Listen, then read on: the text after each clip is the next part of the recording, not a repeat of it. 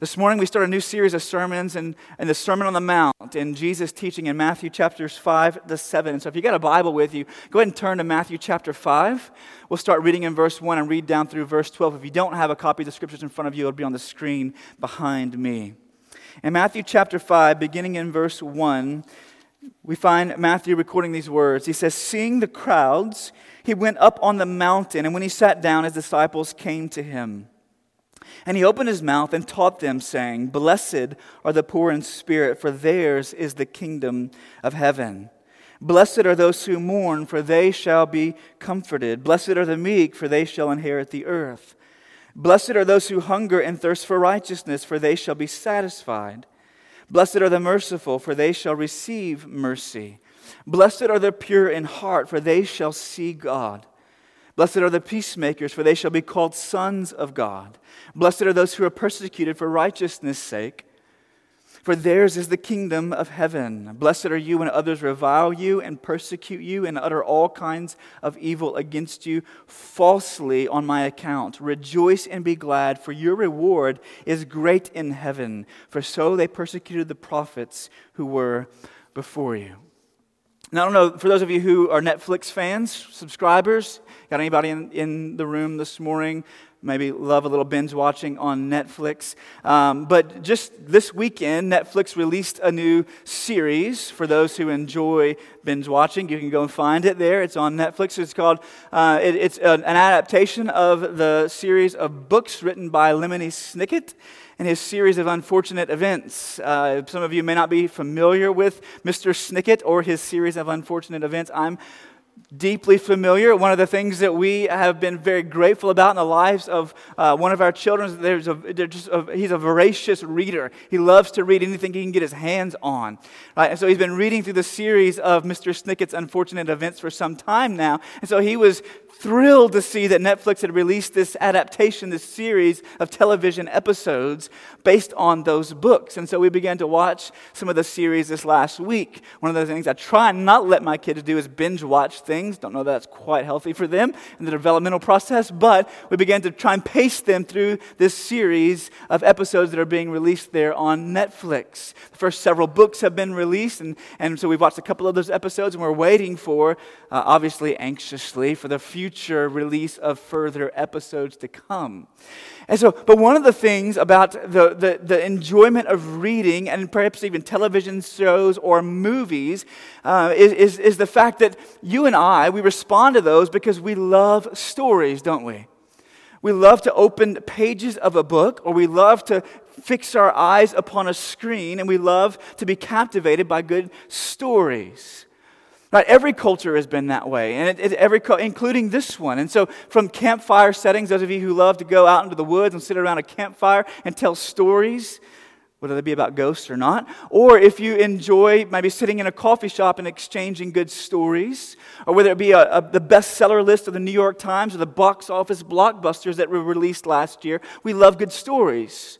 Right? One of the evidences of that in our culture is the fact that of the 720 films 720 that were released in the United States in 2016, those 720 films grossed in profit a total of ten billion five hundred seventy-two million twenty-six thousand one hundred sixty-five dollars. That's a lot of money to sit and watch stories unfold for us on the screen. We're fascinated by them. We enjoy them. They entertain us right? But they do more than entertain us and fascinate us, they also shape us. Stories have a shaping power in our lives. Anyone who's ever taken an English literature class, right? Anybody ever taken English lit in college? Hey, you've taken an English lit class, you recognize that the great works of literature, whether they be from the past or in the present, are written to do more than just kind of spin a tale and keep you captivated in their pages, but they're written to shape the way that you think to shape how you view life, how you see life. They're written to change the way that you think about who you are, about who other people are, even at times about who God is and what our responsibilities to Him are. They shape our social norms, our moral norms, our theological norms. Stories don't just entertain us, they shape us. And stories shape the way that we think about the good life, right? A life that's fulfilling, a life that is satisfying. And the Bible's a story. The Bible's a story. If you don't know that, it is. From Genesis to Revelation, it's one big story that's being told about human reality. But the difference between the Bible and every other great work of literature that is a story, the Bible is shaping our lives in the same way that all these other works of literature and all these other stories are shaping our lives. But the difference between them is that while all these other things, whether they be fiction or fact, right? They are stories about just this life, whereas the Bible is a story about all of human history. All from beginning to the end. And it's the true story of the world. It's the true story of the world. And listen, let me just, maybe some of you never heard a pastor say it this way before. But listen, I am only interested in the story of Christianity to the degree that it is true. That's it. I'm not interested in the story of Christianity because it works for me, because quite honestly, sometimes it doesn't.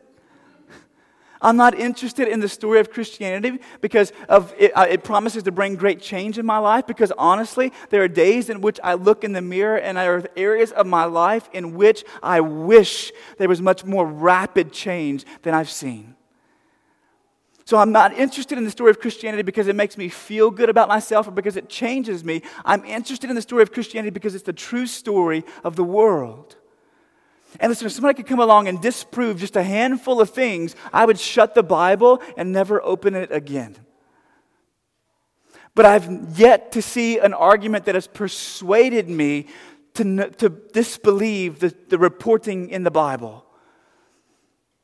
So, as a Christian, I believe the Bible is true, the true story of the world. And the Bible tells a story from beginning to end. It starts in the book of Genesis where we find the story of the Bible beginning to unfold of a good God who made a good world. And at the pinnacle of all of his creation, he created men and women and he placed them in a garden and asked them to trust him to believe in him. And yet, these men and women who were shaped and made in God's image, they chose to look at God and distrust him and want to be their own gods to determine what good and evil was for themselves. And eventually, uh, in their rebellion, they turned God's good world bad. So, everything that God made good, they began to erode and corrupt. However, from the very first instance of human sin that enters into the world in that big story of the Bible, God promises that there would be one who would come and undo it all. He would come and restore and renew everything. There would be someone who would come that would one day undo all the evil that we have done and make all the sad things in this world come untrue. He would turn it all back and renew every ounce of it. And as the story unfolds, God continues to give men and women the opportunity to do the right thing, and they continue to make the same rebellious and self destructive choices. And so God moves on from individuals and he moves to a people, Israel, a nation that would be a light among the nations whom he would choose and redeem. And so the story continues to unfold, and God raises up this nation to be a light unto the nations, to show the world who God is and how to live in relationship to him. And so God raises up, He appoints priests in that nation who would be the go betweens between God and the, and the people. And upon their request, God raises up kings for them to rule over them. But many of the kings in the Old Testament, they led people further away from God rather than toward Him. And they caused people to, to spiral into deeper sin rather than sanctification and growing in godly character and behavior. And so God raises up prophets and he sends to the people to call the people to repentance. But the prophets also not only called the people to repentance and obedience to God, but they also spoke of a future king who would come. This future king who would, come and he would rule in all justice and all righteousness. And he would begin to undo everything, all the evil that had been done, and make all the sad things come untrue. And this future king would not only be the king of Israel, but he'd be the king of all creation. And so the people waited. And the Old Testament closes in Malachi, and then there's a 400 year period of silence in which God is not revealing, God is not raising up prophets to come and speak to his people. And that silence is broken in the first stroke of Matthew's pen in Matthew chapter 1 as he records the birth of this long awaited king who would come. And his name would be called Jesus. And then in Matthew chapter 2, when the wise men come looking for Jesus, who do they come looking for? They come looking for he who has been born King of the Jews. That's who they're looking for. They're looking for a king, not just a teacher, not just another prophet, looking for a king, one who would rule not only over Israel, but over all creation. In chapter 3, you get this dude named John who shows up wearing clothes made out of camels and eating bugs dipped in honey, right? Interesting wardrobe and appetites. But John shows up and he begins to preach repent, for the kingdom of heaven is at hand. In other words, God's rule and reign has broken into human history. So turn from ruling over your own lives and come under God's good and gracious rule. Repent for the kingdom of heaven is at hand. By the time chapter 3 closes, Jesus shows up at the Jordan River. John takes him down, baptizes him in the river. The Holy Spirit descends on Jesus like a dove. The Father, with a billowing voice out of the heavens, says, This is my Son with whom I am well pleased. Listen to him. And then in Matthew chapter 4, Jesus is swept off into the wilderness to be tempted by Satan. And after he puts Satan in his place, on three separate occasions, Jesus begins his public ministry by saying the same thing John said Repent, for the kingdom of heaven is at hand. The king is in your midst. Return away from ruling your own lives and come under my good and gracious, sovereign and saving, righteous and redemptive rule. And then Jesus begins to heal people and cast out demons. In other words, Jesus begins to do all the things that this old, that this king in the old, this ruler in the Old Testament, the Messiah of the Old Testament, was prophesied to do. He begins to take crippled hands and make them right, broken hearts and heal them. Those who were on the fringes of society because of their diseases or the demons that oppressed them were now brought in to Jesus, and he gives them healing and hope. And so the story unfolds for us. And then that brings us to Matthew chapters 5 to 7, where Jesus begins to teach. And he begins to instruct. And he begins to show us what life looks like. He begins to tell us the story of what life looks like under God's good and gracious rule. It's an amazing story. It's the true story of the world. And I'm so persuaded this is true that I'm willing to bet my life on it. And when Jesus shows up and he begins to teach about the kingdom of God, he's not talking about a place or politics. it's not geography or a particular political party. He's talking about his rule in human history over the hearts of men and women. And this is what he says. It's recorded for us in Matthew chapter, chapters 5 to 7. And over the, off and on, okay, over the next 16 weeks, off and on for 16 weeks this winter and spring at Redeemer, we're going to be unpacking what Jesus says, his vision of the good life from Matthew 5 to 7. His story about who we are, who God is, and how to live in relationship to him. And so there's two just broad, sweeping things I want to share with you this morning about that. Kind of set the stage and lay some groundwork, some foundation for where we're headed in this series. And the first one is this when Jesus speaks about the good life, he speaks about the good life as being upside down kind of living. The good life is upside down. See, when, when, every, when every ruler or king or every kingdom or rule comes into existence, right, every administration takes over, they always have a pattern of values, right, that they try and instill and install. This is true in all walks of life. Listen, whenever a new CEO comes into your company, and your company has been struggling with profit, and the CEO comes in, he says, We're going to create a new culture here in order to advance our product and in order to grow our profits.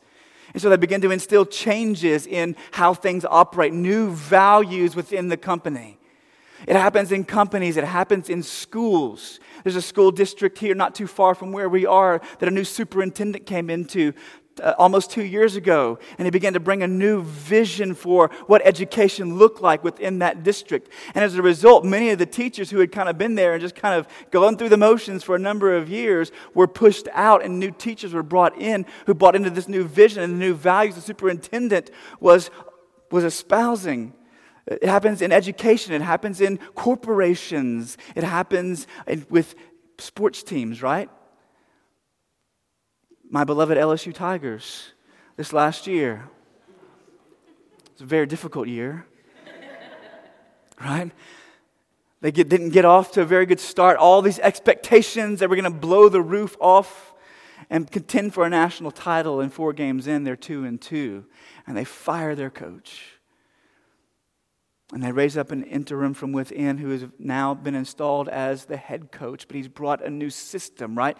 When coaches turn over, one coach had a particular philosophy about conditioning and strength training. This coach has a new one. He begins to instill it.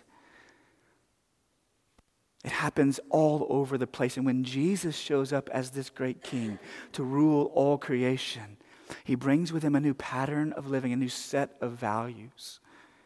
And he begins to unfold those for us in the Sermon on the Mount. And they are completely upside down with the values of not only this culture, but every culture that has ever existed. A couple of examples a couple of examples. In the Beatitudes, Jesus speaks about blessing coming to those who are impoverished. He speaks about blessing coming to those who are meek, blessing coming to those who are mourning.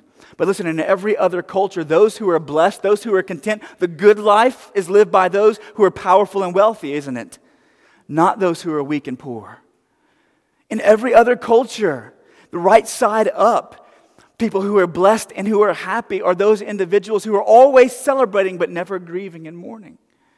In every other culture, the right side up perspective are those who are kind of a little bit too sure of themselves rather than those who are meek and gentle. See, Jesus, the perspective that Jesus brings to us with regards to God's kingdom rule in our lives is absolutely upside down to every other culture that has ever existed, including our own. And he begins to teach us these things, this kind of upside down living. And we could talk about all kinds of generalities this morning, but I want to talk about two ways in which Jesus, this culture that Jesus is instilling for his, his people, those who come under his lordship, is absolutely counterintuitive, countercultural, and upside down in this culture. There's two ways. The first one is there's many more, but there's at least these two. And the first one is this is that in a consumeristic culture, contentment, simplicity, and generosity are absolutely upside down. They are not right side up, they are upside down in a consumeristic culture. Listen, so many social commentators, scholars, professors, have noted that this particular culture in the Western world, in the era in which we live, one of its marks, hallmarks, and characteristics is that of radical consumerism. Radical consumerism. And consumerism has a story that it's telling about what the good life looks like. Right? Just like every other story, it's, it's shaping us to believe certain things. And consumerism, Consumerism is telling you and I we are what we buy. We are what we buy, the brands that we buy, the places that we shop. It's telling us this story about the good life. About, about listen, HGTV has a version of the good life for you. Do you know that? Right, whenever you turn on HGTV and you see all these like rehab addict and Flip or Flop and and and and and what's the one with the folks in Waco? What? Fixer Upper, yeah. All these shows, right? I'm a little out of touch maybe. All these shows on HGTV, right? They have a vision for you. Like if you're if you're you have a cool color palette in your living room with grays and sliding barn doors, right? Then that's the good life. It's got a vision of the good, life, and it's all based upon how your home is decorated and what it looks like. Now, listen, there's nothing wrong with having some knickknacks here and having good design in your home. Nothing wrong with that. But it's selling you a vision of what the good life is. It has a vision for you of, of what satisfaction and fulfillment will look like if everything is in its proper place. Now, listen, those of you who have kids, you know. You know that is that cannot that can be not, that can't be the good life. Right? Because kids don't leave things where they belong. And they write on walls you have to go and paint back over. Right? It, but, it, but HGTV has a vision of the good life that it's trying to sell you. So does Amazon.com. Right? You're logged on to Amazon.com and you're kind of searching for stuff and you're kind of perusing. I, I was looking for a running watch the other day right? One that maybe had a little like GPS, could track how far I went. I don't have to strap a phone to my arm anymore to tell me how far I've gone. So I was, gonna, I was looking for a running watch. So I'm on Amazon.com and there's all these running watches from like 50 bucks to a thousand bucks on Amazon.com. And as I'm perusing through all the running watches, I'm looking at all of them. And in my mind, I'm going, man, like if I got that watch, I would just instantly drop 25 pounds and I, and I could run, right? Two minutes, my, my pace per mile would drop by two minutes. Could run so much faster. Why? Because what, what's been marketed to you is a particular identity. This is, this is who you are. This is who you, you can see yourself as that kind of person who has a cool color palette in their living room and an awesome running watch and drops 25 pounds in two weeks.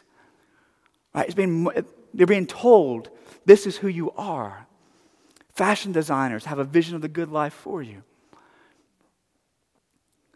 Listen, in a consumeristic, we live in a very consumer driven culture. And in a consumeristic culture, there is nothing more powerful than perception. Your perception of yourself and others' perception of you. Because listen, some of us, this is so this is like the water that we swim in, right? So you go, you ask a fish, what's water? And the fish is gonna be like, I don't know. Because they swim in it all day, every day.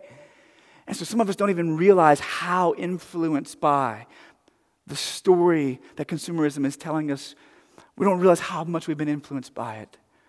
Because listen, some of you, whenever you shop for something, you shop for tools, right? And you walk through the aisles of Home Depot and you go, I'm not a Ryobi guy. I'm a, I'm a yellow and black DeWalt guy, right? That's me. That's my identity. Right? Our identity becomes so wrapped up in the things that we buy and the branding and the marketing. Right? Some of you, some of you ladies, you're like, listen, I, I'm not one of those shabby kind of people who shop at bargain stores. Only boutiques for me. And on the flip side, some of you ladies are like, I'm not the snobby, snotty kind of lady who just only shops at boutique stores. Give me the bargain bin. Right? Because there's a certain identity wrapped up with how you see yourself and how others perceive you. There's nothing more powerful than perception.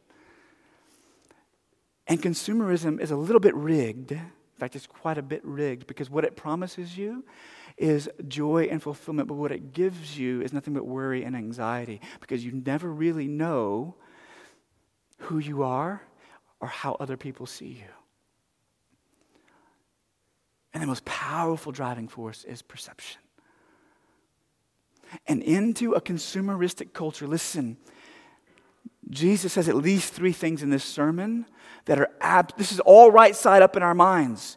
Jesus says three things in the sermon that turn it on its head, and his way of thinking is absolutely upside down. He says three things. He says, Do not worry, be content. He says, Live simply. And he talks about when you fast. And he says, Be generous. He says, When you give. Three things. In 625, in the Sermon on the Mount, Jesus says, Do not worry about what you will wear, what you will eat, or what you will drink. For the Gentiles, those who are outside of covenant relationship with God, go chasing after these things. But your Heavenly Father knows what you need, and He will provide it. So don't worry. Don't live riddled with anxiety, Jesus says, but rather live with a sense of contentment, knowing that God knows what you need whether it's a new paint job in your living room, a new watch on your wrist, or new shoes on your feet. He knows what your needs are. That's totally counterintuitive in a consumer culture.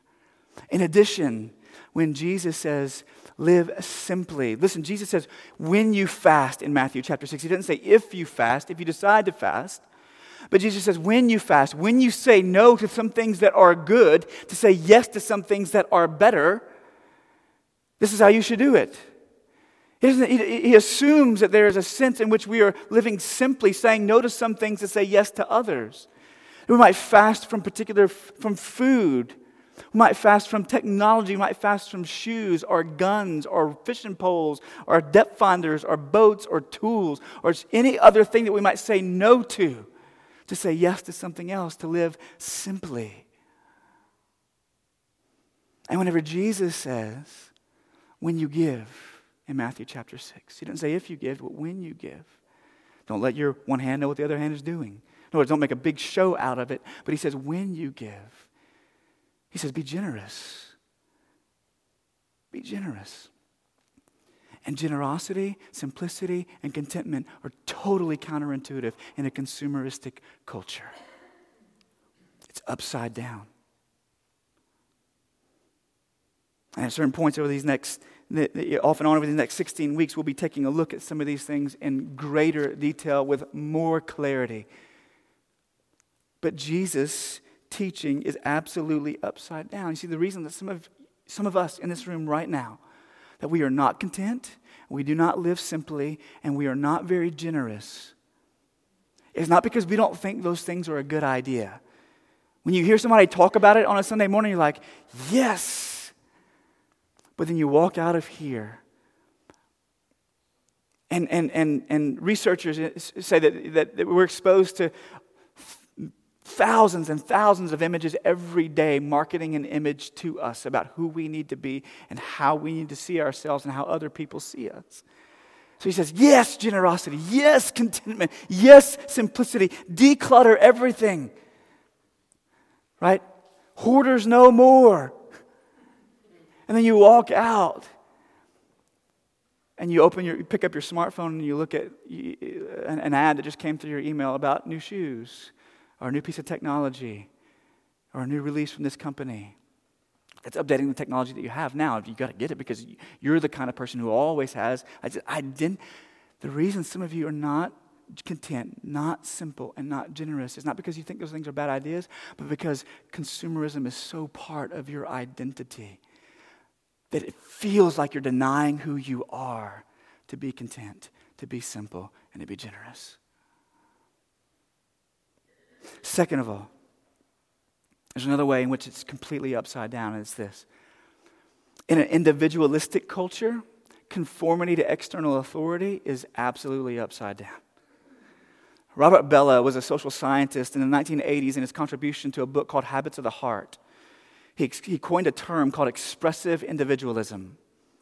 Expressive individualism. And Trevin Wax, who's a contributor to the Gospel Coalition blog, talks about expressive individualism in this way. He says, according to this way of thinking, the goal of life is, this, is to discover and express your unique sense of self, no matter what others may say or do to challenge your freedom of personality. The narrative arc of your life is finding your personal route to happiness by following your heart, expressing your true self, and then fighting whoever would oppose you your society, your family, your past, or your church. See, individualism tells us that you, not, not as opposed to consumerism, you are what you buy. Individualism says you are what you feel. You are what your desires are. So you have to look deep inside yourself, discover your identity, discover your meaning, discover your purpose, and then you got to live that out regardless of the consequences that it has for you. It's expressive individualism. And listen, in our culture, we've been fed that narrative, that story for so long that it sounds so right side up to us. It sounds so natural and normal that to say there's something wrong with that means that you're narrow minded and bigoted. See, the, the, the, the, media that we have consumed for so long has, has reinforced that story in our minds that, again, you go, what's to a fish? What's water? I don't know what water is. So, everything that, that we're about to say about this is going to sound so counterintuitive. It's going to sound so upside down because we've swum in this water for so long. See, if the power in consumerism is perception, then the power in individualism is your feelings your deepest desires. Nothing can trump those. Nothing can trump those. And the product that it produces is listen, it's this it's a soul collapsing pressure. It puts that on us because it erodes any sense of common or shared values. within families, within churches, within communities, within societies. It erodes all those common and shared perceptions and values because what matters most is what I desire, what I want, what I feel. A, a, a, lady by the name of Eva Hoffman, she's a Polish born American writer who lives in London. Not sure how that worked out for her, but, but in an interview recently on NPR, she spoke about this, and I think she nails the diagnosis. I don't necessarily agree with her conclusions and treatment, but she nails the diagnosis of individualism. She says that in a consumer culture with limitless numbers of choices, she says more than having choices just about what dishwasher we're going to buy, what car is going to sit in our driveway, what shoes are going to be on our shelves, she says more than that, we have a choice in every area of our lives, from career to partners, to our own sexuality, to the sexuality of our partners, to how we want to have children, etc., etc., etc. We not just have choices about the things that we're going to purchase and buy, but we have all these limitless numbers of choices about who we are going to discover inside and be. She says, We live in a very individualistic society, so all of these choices have to be made individually. And that's another comment for another time. She says, This is a very demanding condition. We need to know what we want, we need to know what we think, we need to know what our values are, and we need to figure all of this out from within ourselves because there is no sort of general code or value system which tells us how to proceed about this very wide range of choice. We have to look inside, find who we are, and then live out of that perhaps the greatest illustration I could think of this week and kind of thinking through how individualism, expressive individualism, is commonplace in our culture is perhaps one of the most famous recent Disney productions called Frozen. Familiar with the movie? If you got young kids, you've probably seen it countless times. You probably lost track of how many times you've seen that little snowman waddling around and that reindeer and all the little trolls and the ice castle and the monster. You probably lost count. But listen, the, the lead, one of the lead characters in that movie, whose name is Elsa, right, she is the picture of expressive individualism within our culture. Right? She's that strong female who has, who has fought all convention every other expectation that was placed upon her to find who she was and then live that out regardless of the relational shrapnel that it left in her wake. And so whenever she sings the song, I know you don't want to hear it because I don't either. Like you, you wake up hearing it some days, don't you? It's just like it's ingrained in there. But when she sings the song, let it go, let it go, can't hold it back anymore. Let it go, let it go, turn away and slam the door. I don't care what they are going to say. Let the storm rage on. All this storm in my life that has been that has blown in because of my finding who I was and then trying to live out of that against all conventions and criticisms. Let that storm rage on because isolation, the cold, Never bothered me anyway. And then she goes on further to say, It's funny how some distance makes everything seem small, and the fears that once controlled me can't get to me at all. It's time to see what I can do to test the limits and break through. No right, no wrong, no rules for me. I'm free. And that is the mantra of expressive individualism. I look deep within, I discover who I am, and then I live out of that. And in a culture that has been so shaped by expressive individualism, when Jesus shows up and begins at the end of Matthew chapter 7 to teach as one who has what? Authority. It's completely counterintuitive and upside down. Completely upside down. Because what we've been taught all our lives from many of us growing up is that there are no limits, there are no boundaries. Look inside, find who you want to be, and go and be that person regardless of the cost. In fact, that is the last heroic story in our culture. And it gets celebrated over and over and over again in literature, in movies, in music, and in the news. That is the story that is celebrated. In fact, some of you students in this room this morning, let me speak to you for a moment. Some of you students in this room, this is the water. Some, some of you are older adults. You, you remember a day when that was not quite the, the, the narrative of our culture. But some of you students, that's all, the only narrative you've ever known. The only one you've ever known. And so everything that I'm about to say about Jesus' authority in your life sounds completely wrong. It sounds absolutely wrong. Because what you've been told is look inside, find your desires, and then live for those. As opposed to let someone else externally have authority in your life that you would come under and conform to. But I want you to consider something with me. How do you know? How do you know, whether you're a student in this room this morning or not, how do you know which of your deepest desires you should live out and which of your deepest desires you should resist? If that's, if that's the way that you're going to live, how do you know which one to live out and which one to resist? Because listen, if you, were, if you were born a thousand years ago in Northern Europe, okay, and you, you walked the, the, the hills and countryside of Northern Europe, and you looked deep within yourself, right? You looked in the mirror, looked deep within yourself, and you found in yourself desires for aggression, to go out and plunder and pillage and kill. Your culture in that day would have said, Do it. It was celebrated in a very violent culture. But listen, if you look deep within yourself today in Rockwall County, you look you up in the morning, you look in the mirrors, you're getting ready for school, and you find within you a deep desire for aggression to go out and pillar, pillar plundage, and kill. One of three things is going to happen. Either you're going to resist that desire, you're going to go to therapy, or prison. Right? So don't you see every culture as it shifts and change changes the story that it's telling you about who you are and what to look for those desires to live out are going to change. A thousand years ago there were different desires that were stamped with approval to live for and others that were stamped with disapproval to resist.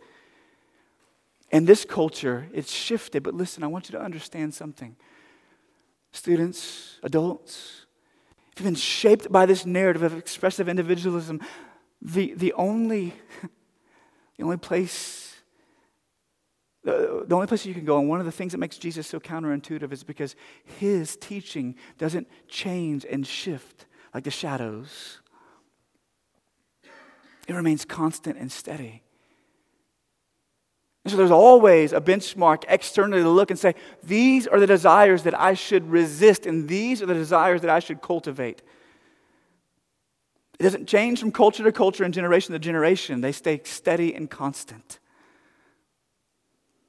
And Jesus shows up and teaches as one who has authority in that culture and in this one as the king of all creation. But that sounds so counterintuitive. So much so that people would push back and say, well, right? Elsa says, Here I stand. But didn't Luther say that 500 years ago? Here I stand. Here I stand. Whenever he took the 95 Theses and he nailed it to the door. In fact, some, of, some folks would say, some of my Roman Catholic friends who I grew up with in South Louisiana in a very French Catholic culture, they would say, Your Protestant church wouldn't be here unless someone broke from convention and broke from the norms. But here's the difference Here's the difference. When Elsa says, Here I stand, when Elsa says, Here I stand, she's saying, Here I stand based on my own internal, I'm constrained by my internal desires. But when Luther, 500 years ago this year, said, Here I stand, I cannot recount, he was saying, Here I stand, because he was constrained by something outside of himself something external to him.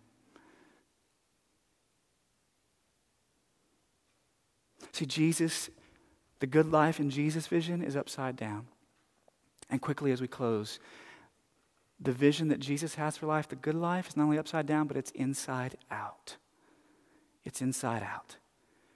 Because Jesus, in the Sermon on the Mount, one of the things that we will see as we unpack it together is this is that when Jesus teaches and instructs us, Jesus is not just lay, layering a new level of morals for us in our lives, but Jesus is going deeper than that, and he's digging down to the heart.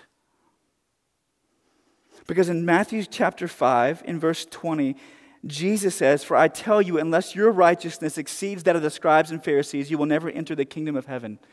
Here's what Jesus says Unless you are more righteous than the most righteous individuals on the face of the earth, you will never get into the kingdom. Now, what people in Jesus' day must have been going, man, that's never going to happen. And people in our day who look at all the regulations and rules that the scribes and Pharisees operated by, the 613 laws that they kind of bent their life to.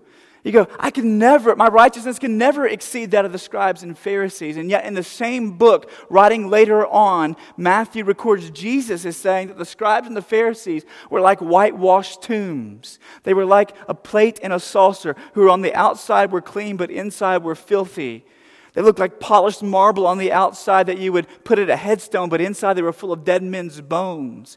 Jesus is saying that your righteousness has to exceed that of the scribes and the Pharisees because it is not mere conformity to a new moral standard, but it is a change from the inside out.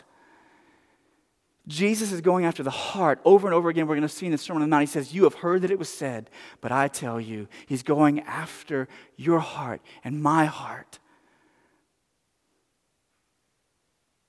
And one of the ways that Jesus changes us from the inside out is by not changing what we see, listen, but changing how we see. A couple of months ago, my mom and dad bought um, my kids some binoculars. Right? They love those kinds of things.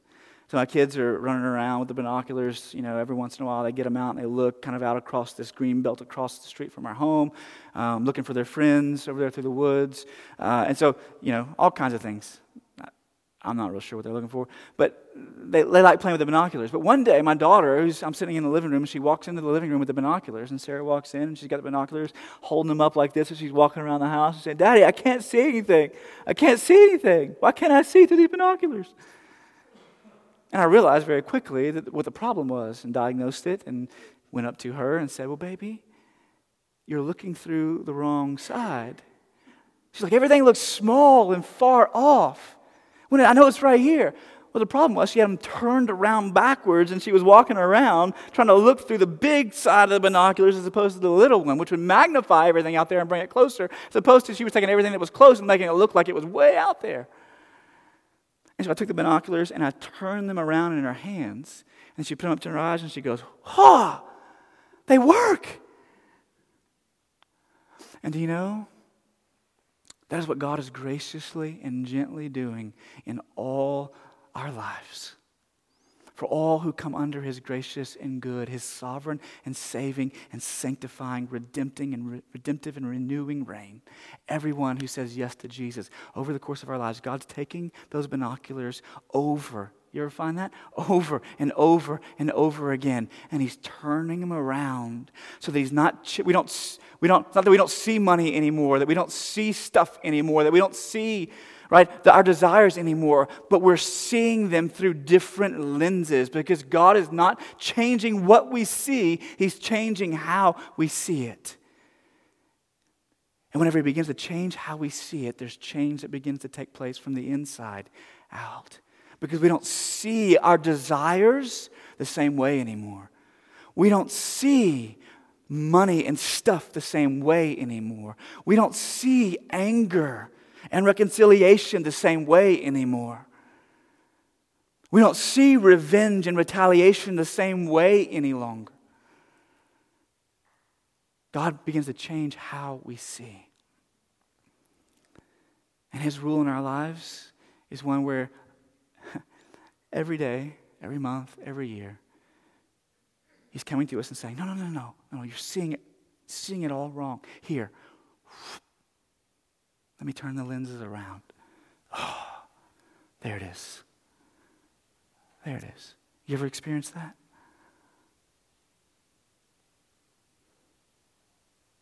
Yeah. Jesus' rule, the good life in Jesus' vision, is upside down, and the good life in Jesus' vision is inside out. And there are two things you've got to do with that. One, you've got to respond to his invitation. See, when Jesus teaches this sermon, he's surrounded by massive crowds and his disciples. With his disciples, he's instructing them. With the crowds, they're overhearing that. There's a constant invitation to them to come under his lordship and leadership. Have you ever done that? Have you ever responded to Jesus' invitation?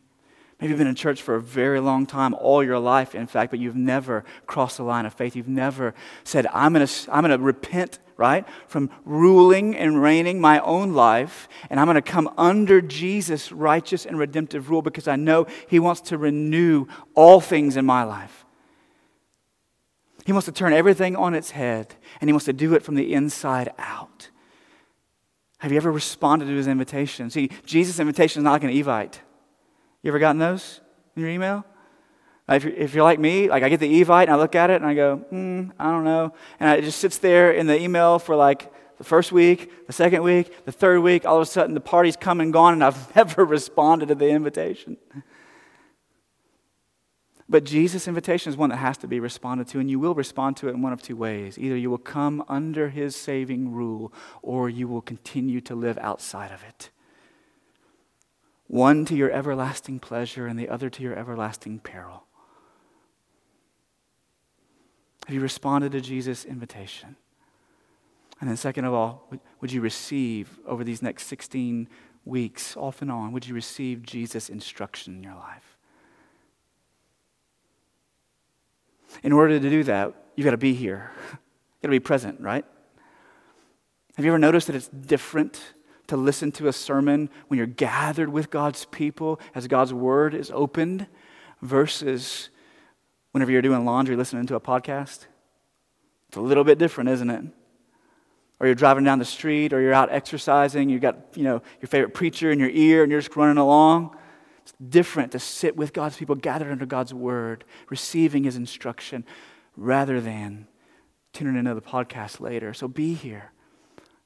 Make that a priority in your life over the course of this winter and spring to be present. But then, second of all, second of all, take what God is saying to you to receive in His instruction and begin to work it out with other people. And the way that we do that here at Redeemers through life groups. And what, what my vision for our life groups would be would be that in our life groups we would move from lecture to lab. You ever take chemistry or biology or something in, in, high school or in college, and you always had the lecture portion, and then you had the lab portion, right? In the lecture portion, you received all the information.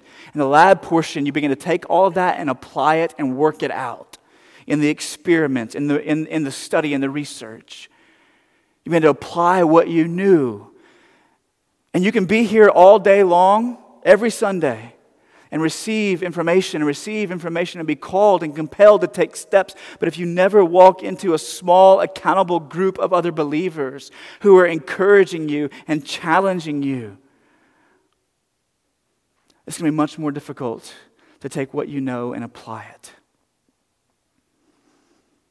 And so be present to receive his instruction and then move from lecture to lab as you get among other people because Jesus is not just asking you to become a new kind of human, but he's inviting you into a new kind of humanity. In a people who are gathered together who would be salt and light in a decaying and dark world. Let's pray together. Father, this morning, we ask that you would have your way with us as a church. They would use us for your glory. They would make your fame known.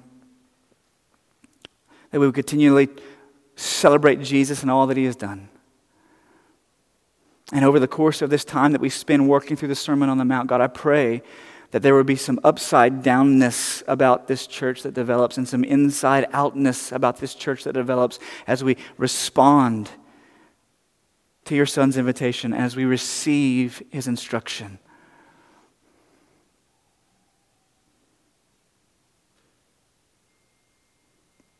Father, I pray that this week as we move into the relaunching of life groups, I pray that there will be many people who take that step from lecture to lab and begin to develop relationships with people that are accountable and encouraging and challenging.